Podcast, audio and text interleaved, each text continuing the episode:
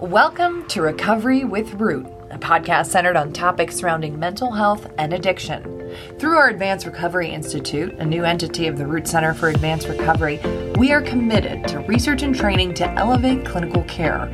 We hope you find this podcast informative, and most of all, we hope that it helps improve the lives of others. Remember, we're in this together, and recovery is possible. Welcome back. Another episode of Recovery with Root. My name is Margot Farrell. I'm the marketing director here at the Root Center for Advanced Recovery, joined with Ben Metcalf, our chief operating officer, to talk about an exciting new venture, Roots at Home. Ben, welcome. Thank you. Glad to be here. So, we are starting Roots at Home, which is a pretty big initiative for us and really something that's not seen across the state. Tell us a little bit about what it entails. So, Roots at Home is a service that we will be providing where we'll be having uh, one of our licensed mental health staff, uh, who's also a specialist in co occurring disorders, including substance use disorders, as well as a recovery coach, uh, going out into the community and folks' homes to provide recovery services in that environment, which is not traditionally done for this patient population. Why do you think this is so important and something that, you know, I know we here are very innovative, we're looking to offer new services. Why was this something that we started to investigate? Well, I, th- I think it's a need for folks. You know, there are multiple pathways to recovery, and not every traditional model works for folks. Some folks have tried detox, they've tried residential, they've tried medication assisted treatment. They still have the drive to you know, have their life, you know, be the best that it possibly can be. And there, there are some things that we need to try differently. Medicaid traditionally does not pay for this level of care. We're actually funding this through our endowment because we believe so strongly that it's going to be beneficial for our folks. And there are other patient populations who have private insurance or have the financial means to be able to pay for these services that are happening already. So we really want to kind of level the playing field and allow folks who are underserved or maybe not as financially in the same spot as some other individuals to be able to receive services in the convenience of their home. And you mentioned so we are funding this, but with the goal that perhaps we can move the needle on the perspective about this type of treatment. 100%, yeah. So I think that the data will speak for itself. We're going to see some positive patient outcomes based on this innovative treatment approach, and that we'll be able to then take this information and data and then be able to advocate to the legislators that this is something that folks on Medicaid should be entitled to.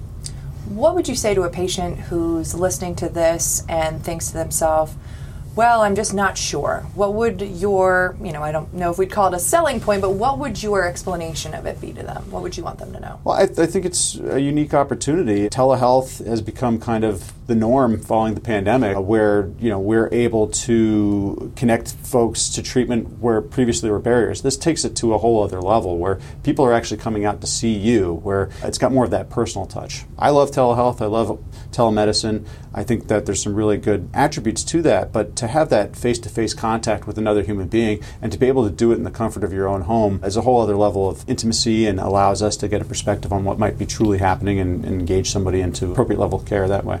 Now, to that same effect, it you know allows them to be in the comfort of their own home, but that can also be perhaps a little intimidating to folks to welcome other people in.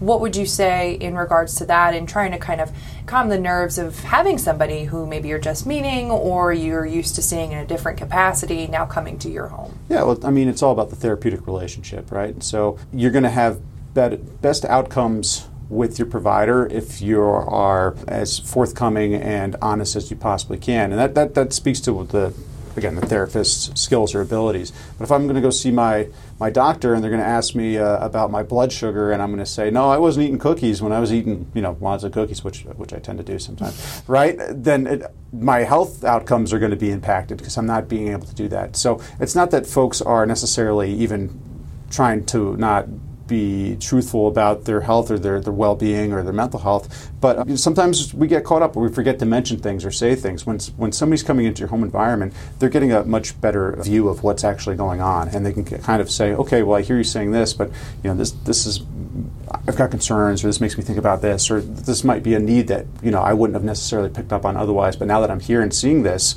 it gives me a different perspective on what's happening. So we hear about the benefits obviously from the patient perspective, but this can be a new opportunity for staff that we're going to bring on or our own staff who are maybe going to tra- transition to this role.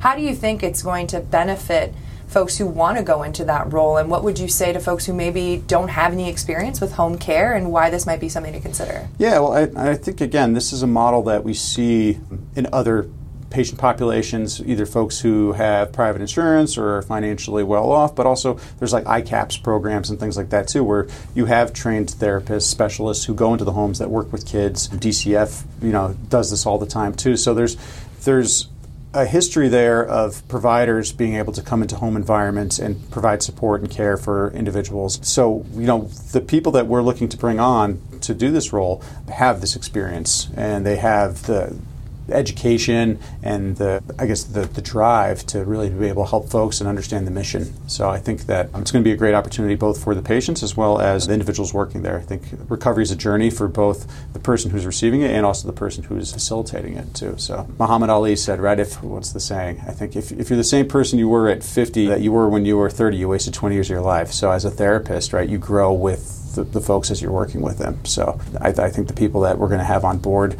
are going to be experts in the field, and I think they're excited to have that growth and learning opportunity as well. And that's something that we really try to provide here at the Root Center is opportunities for growth. We want people to come here not just for a job but for a career. And this really is a growth opportunity that, you know, we'd like to provide and, and show our staff members that we are looking to expand. And that's really, you know, what we're doing here. I mean, with the addition of four new sites over the course of the next 15 months, different programs. Can you speak a bit to kind of our philosophy and what we look towards in terms of the future and the future, especially of recovery? Yeah, I, I think that's a great question. So, recovery is more than just a one-dimensional treatment approach where we're looking only at you know one aspect of things as it relates to substance use disorders or medication-assisted treatment or something like that. Too, people are complicated. They're multifaceted. There's you know a holistic care approach that needs to be happening. So I'm working with the team here to look at those sorts of factors, right? So we're, we're, looking not only at somebody's substance use history, but also maybe their co-occurring mental health stuff. What's going on psychosocial from the environmental standpoint? You know, what's what's the social determinants of health that are maybe impacting their care? Any sort of challenges like that too. So again, it's, it's about taking a holistic care approach and working out of a multidisciplinary team. So we're going to learn from each other. I'm a social worker, but you know, I work collaboratively with RNs and uh, psychiatric providers and doctors of all types, and it's it's about kind of having this integrated care approach and, helping our team feel comfortable to, to operate in those settings. And, and I think that we're, we're there and we're going to continue to build and grow on that. So, looking ahead then with all this information, what's the timeline that, that folks can expect? Yeah, so we are actively recruiting. We imagine that we'll have this program up and running over the next couple of months. And then I think by the summer or early fall, we will be going full steam ahead anything to look towards in the future? I mean, this is such a huge undertaking. Anything else that you think our listeners should, you know, be cued into about what's going on here at Root? Well, I think you, you said it. We have some really cool projects going on. So we have the ground. We had the groundbreaking in New Britain for our 16-bed gender-inclusive residential program, which is a need for the state. I mean, there, there's no question. There's definitely a lack of beds and, and, that level of care for folks. So we have that coming online. We will be opening the first methadone uh, maintenance program in Middletown, which there were some old laws in the books that prevented that from happening, and it was a long, hard, hard fought battle to make that happen. But I think we're really going to be serving a population of folks that, you know, have had to travel great distances to get services from their own community for a long period of time. So I think that's going to be really, you know, impactful. And we're going to be moving our one of our Hartford locations to a new facility. We outgrew the old facility quite some time ago, and now we're going to get them a state of the art facility that's going to really demonstrate our our mission, our vision, and our respect for the people that we serve. And then also, we're looking at Branford opening up another medical office building similar to, our Middletown clinic, where we'll be able to provide PHP, IOP, ADT, all sorts of levels of care to support um, folks in that community too. So, a lot of cool stuff happening for the Root Center. And I think it's also cool to know, as you, as you mentioned previously, that a lot of this we are funding ourselves. And so there is a commitment there to care, to recovery, to the future, really, that Root is taking on no matter the cost. Yeah, no, I, I think it, we're investing in our, in our organization because we're dedicated to the mission and for helping folks holistically and, and providing the best care so that we can help move out of this opioid crisis that we're currently in, as well as there's a mental health crisis that's happening simultaneously at this point too, and we need to be addressing all these concerns at once. Well, it'll be interesting to check back in with you as this program continues. So, Ben, we thank you for your insight this morning. Thank you. Well, that does it for another episode of Recovery with Root. Be sure to follow us on social media so you can get all of the latest updates on when we'll be releasing future episodes. Leave us questions, comments, even future topics that you'd like to see discussed. For more information, you can always visit our website, rootcenter.org. And remember, until next time, progress is the destination.